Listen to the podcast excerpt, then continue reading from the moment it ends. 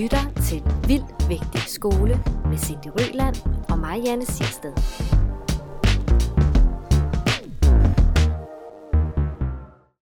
Velkommen tilbage til Vild Vigtig Skole, som øh, i dag skal handle om mit øh, input i forhold til skole, og så I lærer mig lidt at kende, ligesom vi sidste gang lærte Cindy lidt at kende.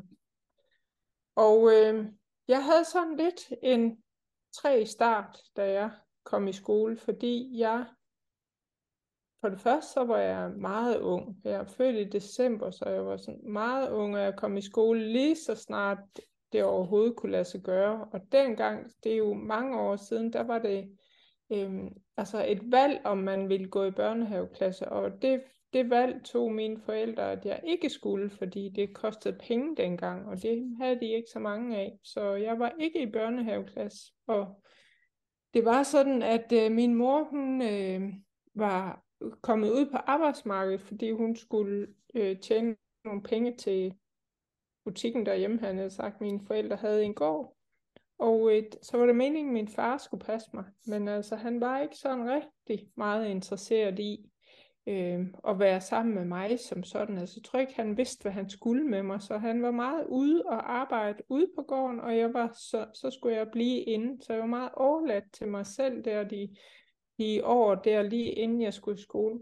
Hvor gammel og, har du øhm, været der, Marianne? Da ja, du var meget overladt? Ja. Hvad for en alder er vi i der? Ja, der, det er jo sådan, øh, der har jeg været sådan 5, 4, 5, 6 mm. år.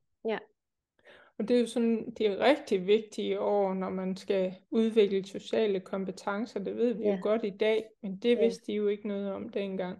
Nej. Så da jeg startede i skole, der var det, altså det var rigtig svært for mig. Jeg husker også, hvordan jeg sådan egentlig bare observerede, hvad der foregik i timen, sådan og observerede de andre, og jeg var sådan lidt, nå, er det sådan, man skal være her?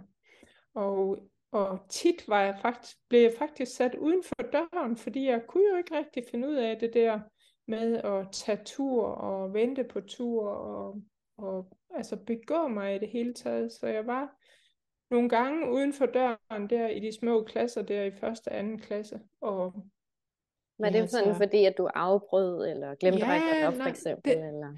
Ja, den ene gang kan jeg huske, jeg sad over for Sti, som jeg gik i klasse med, og så sad vi sådan og svingede med benene, og jeg tænker, vi har nok larmet med det, og kom til at sparke hinanden lidt. Og, øhm, og det skulle vi jo ikke. Vi skulle jo sidde stille og være fokuseret, men der var vi nok begge to lidt umoden der, så vi blev sat uden for døren begge to. Og jeg husker, hvordan vi stod der uden for døren, og hvordan jeg syntes, det var så skamfuldt. Og jeg græd, kan jeg huske, og jeg synes, det var forfærdeligt pinligt. Og det samme gjorde jo Stig.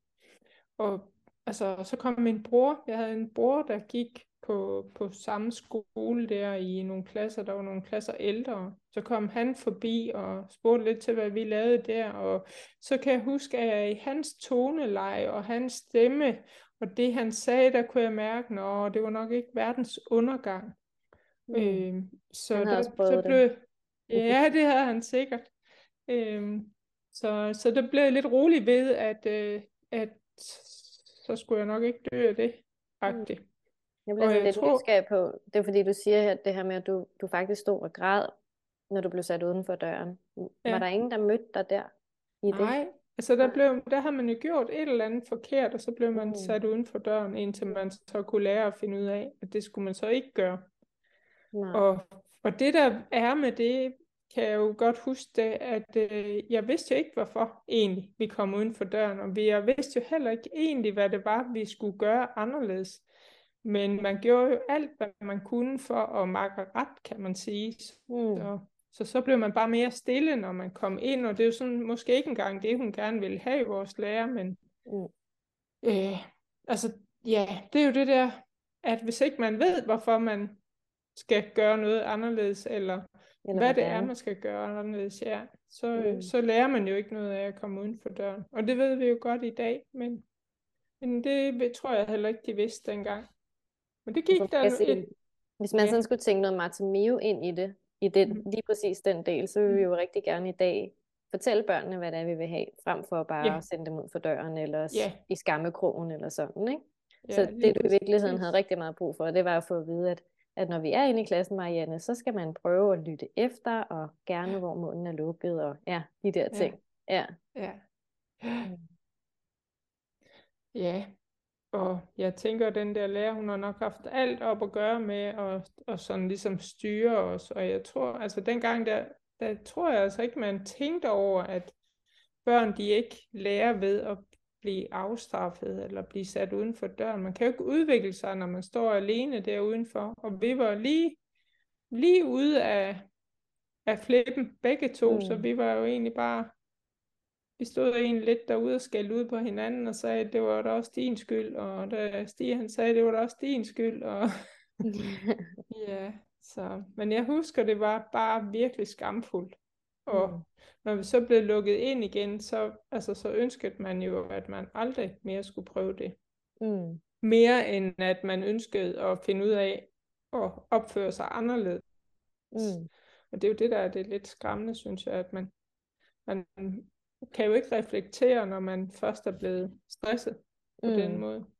Ja. Så. Men altså, det, på en eller anden måde, så fik jeg da alligevel lært at fitte ind og være, være social og udvikle mine kompetencer der. Og i løbet af de første altså to-tre år der, der kan jeg også huske, at jeg efterhånden blev den, der så skulle sidde ved siden af en dreng, som havde brug for meget hjælp. Øh, fordi det, det udviklede jeg åbenbart, at så var jeg sådan en, der var god til at hjælpe.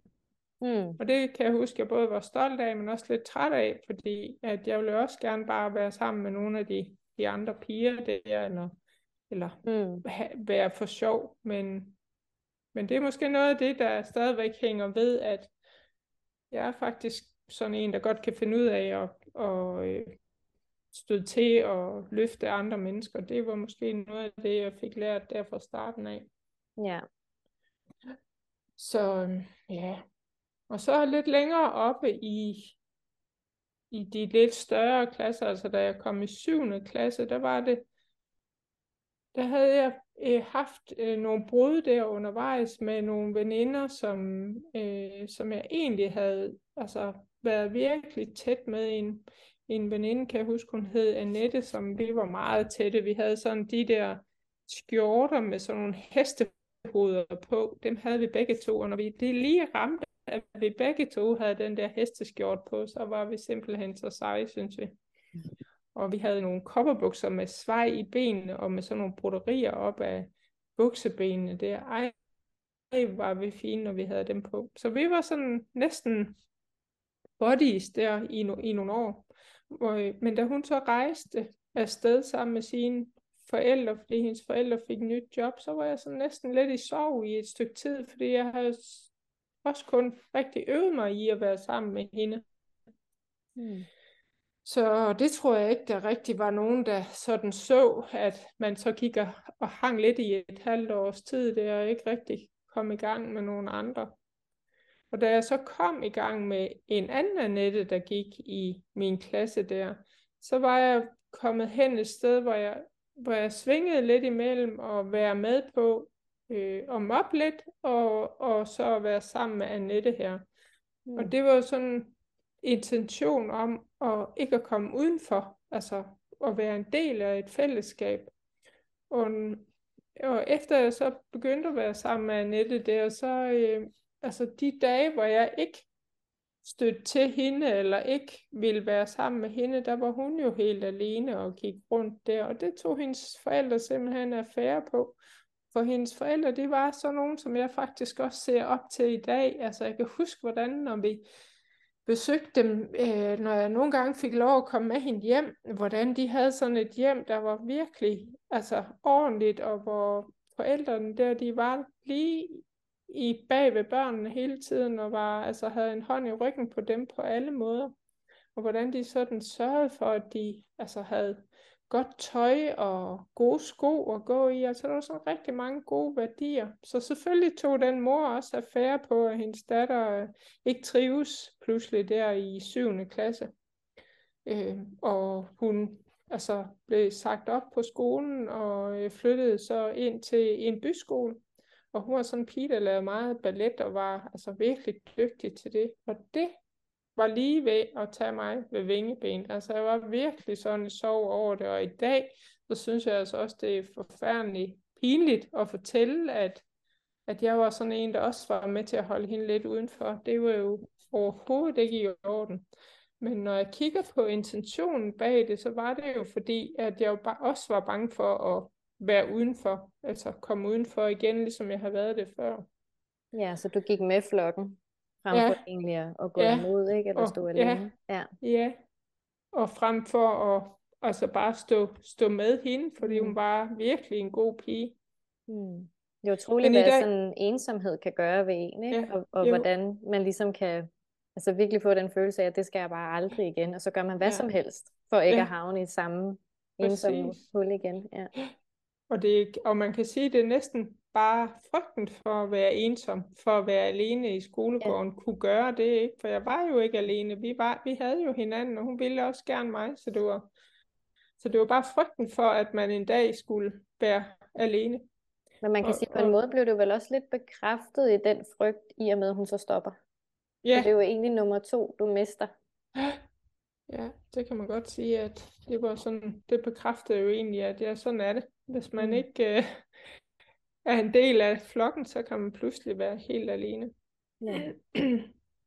ja, så, så det, der var jeg virkelig øh, ked af det der. Jeg kan huske også, at min mor, hun ringede til hendes mor og spurgte, hvad der foregik. Og så fortalte hendes mor jo min mor, at, at øh, jamen altså, jeg havde jo også nogle dage, hvor jeg ikke ville øh, være sammen med Annette der.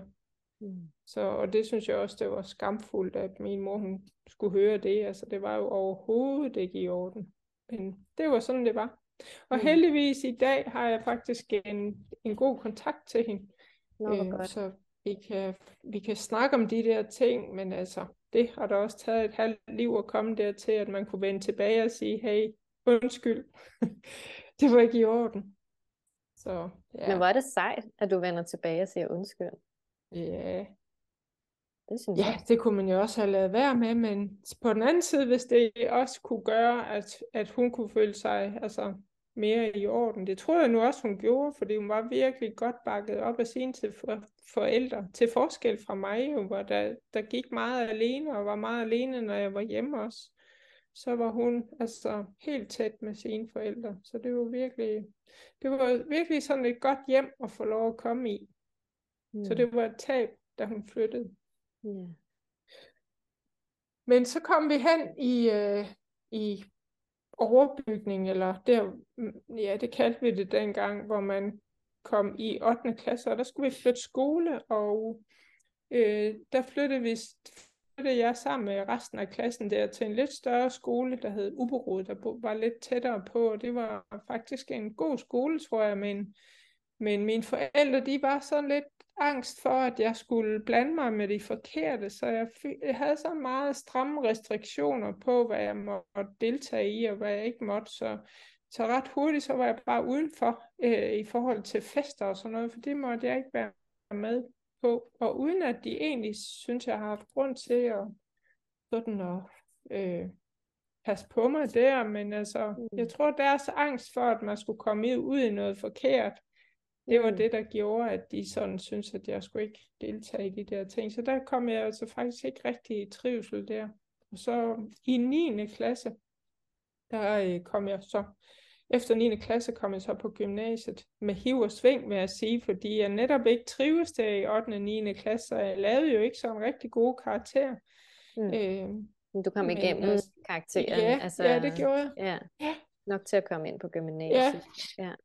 Og så, øh, ja, ja, sådan set i forhold til din historie, så må jeg alligevel have haft altså lidt bedre forudsætninger, eller hvad kan man sige. Jeg har ikke haft så mange år, hvor jeg slet ikke trives, men det var helt tydeligt på min mm. karakter der i 8. og 9. at, at det fyldte rigtig meget for mig, hvordan jeg kunne være en del af noget, og være en ja. del af flokken der. Ja. Men så kom jeg på gymnasiet, og der var det ligesom om, at øh, mine forældre, de, da jeg først startede der på kadranen i Odense, gik jeg, der var det ligesom om, de tænkte, Nå, nu kan det da ikke gå galt. så der fik jeg meget frie tøjler, og jeg, ja, altså, jeg elskede det. Jeg var simpelthen i himlen over at være på det her gymnasiet, og det var både sjov og berigende og på alle måder. Og så jeg jeg tog en matematisk studentereksamen, og det betød, at jeg skulle have meget fysik og kemi. Og egentlig så var jeg ikke særlig interesseret i fysik og kemi, men jeg, altså jeg husker dengang, hvordan jeg sad i det der auditorie og bare observerede det her med relationerne, for det synes jeg, det var virkelig spændende. Hvordan, fordi i fysik og kemi, der flytter man sig jo lidt rundt, og man laver forsøg, og man er i gruppe med nogle forskellige, og sådan, så jeg, var helt optaget af det. Jeg husker endnu, hvordan jeg faktisk næsten glædede mig til de der timer, hvor man bare kunne observere relationerne og blive klogere på, på mennesket som sådan. Så du sad øh. sådan og, altså, og sådan observerede, hvad de andre, hvordan de talte sammen og ja. opførte sig sammen, så næsten ja. studerede adfærden. Ja, ja, det var faktisk det, jeg gjorde. Ja, ja. Så på en måde kan man sige, det der øh, matematiske studentereksamen, det var måske ramt forkert, men det var så, altså det er i hvert fald der, jeg kan huske, og jeg kan få øje på, hvor jeg først blev rigtig nørdet med det med relationer, som jo er vores fælles fundament i dag, det er mit. Mm. Men altså, det blev også sådan, at jeg var så optaget af de der relationer, at jeg blev ikke så meget optaget af fysik og kemi, så derfor så blev jeg kaldt op på rektors kontor der på et tidspunkt, og han synes altså, at hvis jeg skulle have den der studentereksamen, så synes han nok, at jeg skulle blive mere optaget af fysik og kemi, end at sidde og være optaget af adfærd. Så det blev sådan et vendepunkt, at nå, så, så var jeg nødt til at have skruen i et andet vand, og og jeg skulle faktisk have noget ekstra der for at komme med, fordi jeg havde jo brugt næsten hele tiden der på at observere adfærd. Mm. Så, men altså, jeg kom derud på den anden side, øh, og, og altså fik, fik jo en opfattelse af, at det her med relationer, og det med at være sammen med andre, og være Altså kommunikere med andre og være en del af en flok, det var jeg faktisk rigtig god til, når det kom til stykket. Og det tror jeg, det har været, altså, det var virkelig et vendepunkt at, at finde ud af det. Ja. Øhm, så... Det var vildt også, at du finder ud af det i fysik og kemi. Ja. ja. ja. Det skulle ja. man da ikke det... regne med. Nej, og det var måske heller ikke lige det bedste jo, fordi jeg skulle jo have været nørdet med, øhm, det periodiske system og sådan noget der, men ja, det var, det var jeg lidt ligeglad med. Så ja. Men øh, hvis der er nogen af mine gamle studiekammerater, der lytter med nu her, så vil de ikke genkende til det, fordi jeg var, altså, så var jeg rundt og spørge, hvordan skal man løse det her, hvordan, hvad er det, og så kunne jeg også godt finde på dengang nogle gange lige at skrive lidt af, fordi jeg skulle jo bare igennem det, for jeg skulle jo i virkeligheden arbejde med de her relationer. Og det er mm. lidt sjovt at, at tænke på i dag, fordi det netop er det, der er, altså det er jo det, jeg arbejder med i dag, det med mm. relationerne. Så ja. ja. Men ja, så det var først der, at jeg faktisk sådan rigtig altså blev nørdet med det, eller fandt ud af, at jeg kunne det. Og måske har de år, hvor jeg ikke har været så dygtig til at være social i klassen, eller være, måske at at har den sult efter at kunne det alligevel også været med til at gøre, at jeg så har valgt den her vej, hvor, hvor det med relationer og kommunikation og samspil, det fylder så meget. Mm. Og det er jo egentlig øh. skægt, fordi når du så fortæller det, så kommer jeg sådan til at sidde og tænke på, nå, blev hun så psykolog eller hvad? Fordi det kunne også godt lægge meget op af, at man blev noget ja. i ja. ja. Jamen det, det tror jeg altså, nej det gjorde jeg ikke, og det tror jeg simpelthen ikke, jeg havde øh, karakter til, fordi jeg jo netop øh, ikke, efter, det var jo ikke rigtig den rigtige linje, kan man sige, i forhold til det, jeg egentlig var god til, men det var sådan, der var noget prestige i at få lavet en matematisk student til vores familie, så det var mm. sådan det, jeg, nå, nå, så gør jeg det, så mm. gør jeg den ære for familien, eller hvad skal man sige sådan. Så derfor blev det bare det, og jeg tror ikke engang, jeg havde sat mig ind i, hvad det krævede. Så, så ude på den anden side, der kom, der, så jeg har altid været ret god til at bruge kroppen sådan. fordi måske også affødt af, at jeg har været meget udenfor sammen med min far der på gården. Øh, så jeg kom på øh, Aalrup Gymnastikhøjskole der bagefter, og der fik jeg rigtig færden af, øh, at, altså, at jeg kunne noget med mine kompetencer der, både med min krop, men også med min, altså det med at være social. Og, og det kan jeg huske, at øh, vores forstander der, Gunnar, han sagde til mig en af de sidste dage, hvor var det, hvor var det dejligt at lære dig rigtigt at kende.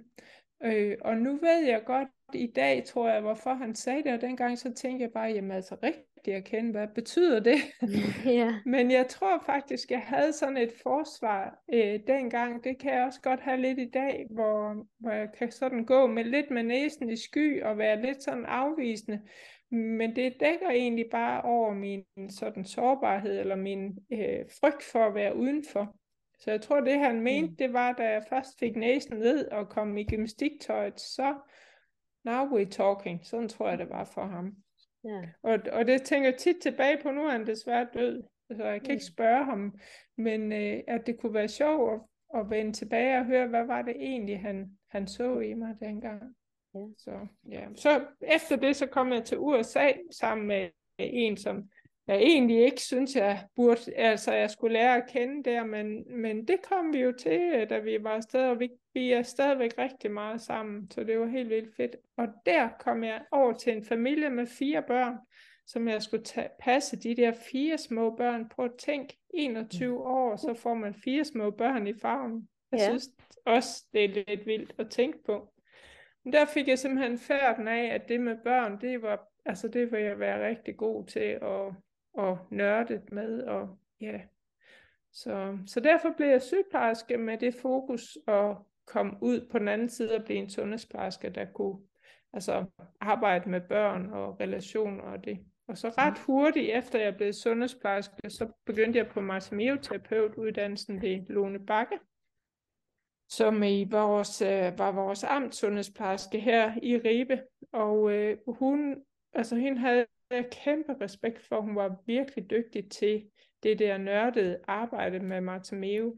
Og der har jeg, tror jeg, jeg har brugt alt, hvad jeg har i min rygsæk øh, til at gafle det op, det her Martimeo-redskab.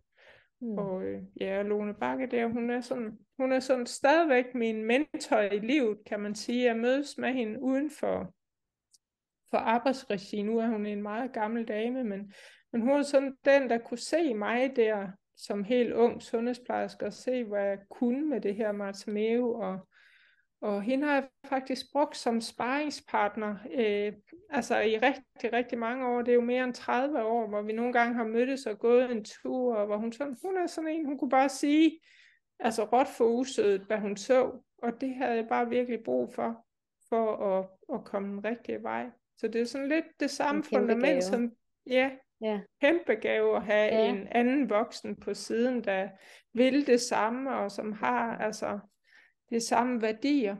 Jeg tænker, det er lidt ligesom vi to, vi har fundet hinanden i det her Cindy, hvor vi jo egentlig også bare vil øh, skubbe det her længere ud, og hvor vi tror på, at mennesker gør det bedste, de kan med de redskaber, de har lige nu. Ja. Så det kan være en kæmpe anbefaling herfra, at man altså lukker, lukker sit mindset op for at have sådan en mentor. Mm. Og det er jo både, altså det er både fedt at være den, der har en mentor, men det er også lidt, altså det er jo også dejligt at kunne give det videre, som man nu har gaflet op eller lært i sit liv. Ja. Ja, så på den måde er jeg endt ud som Martimeo supervisor, og har heldigvis undervejs stødt på øh, dig, Cindy, hvor vi jo var på uddannelse sammen i det her relationelle klasserumsledelse. Ja. Og pludselig en dag, så var vi begge to klar til at holde i hånd på at lave den her podcast. Ja. Og tak for dig. Jamen i lige måde. ja. ja, men du er ikke sundhedsplejerske mere, eller sådan på den måde, nu er du jo selvstændig. Ja. Ja. Det, blev, det er jo så i 2015 øh, valgte jeg at sige nu, hvis det skal blive til noget med at lave det her øh, koncept, hvor man lever af Martimeo, eller hvor man laver det, man faktisk brænder for hver eneste dag, så må det heller være nu. Og ja. det var så der i 2015, jeg gjorde det, og ja, så er det så har jeg været her siden, kan man sige, og bare udviklet på det, og ja. Været heldig at møde de rigtige mennesker på de rigtige tidspunkter, og ja.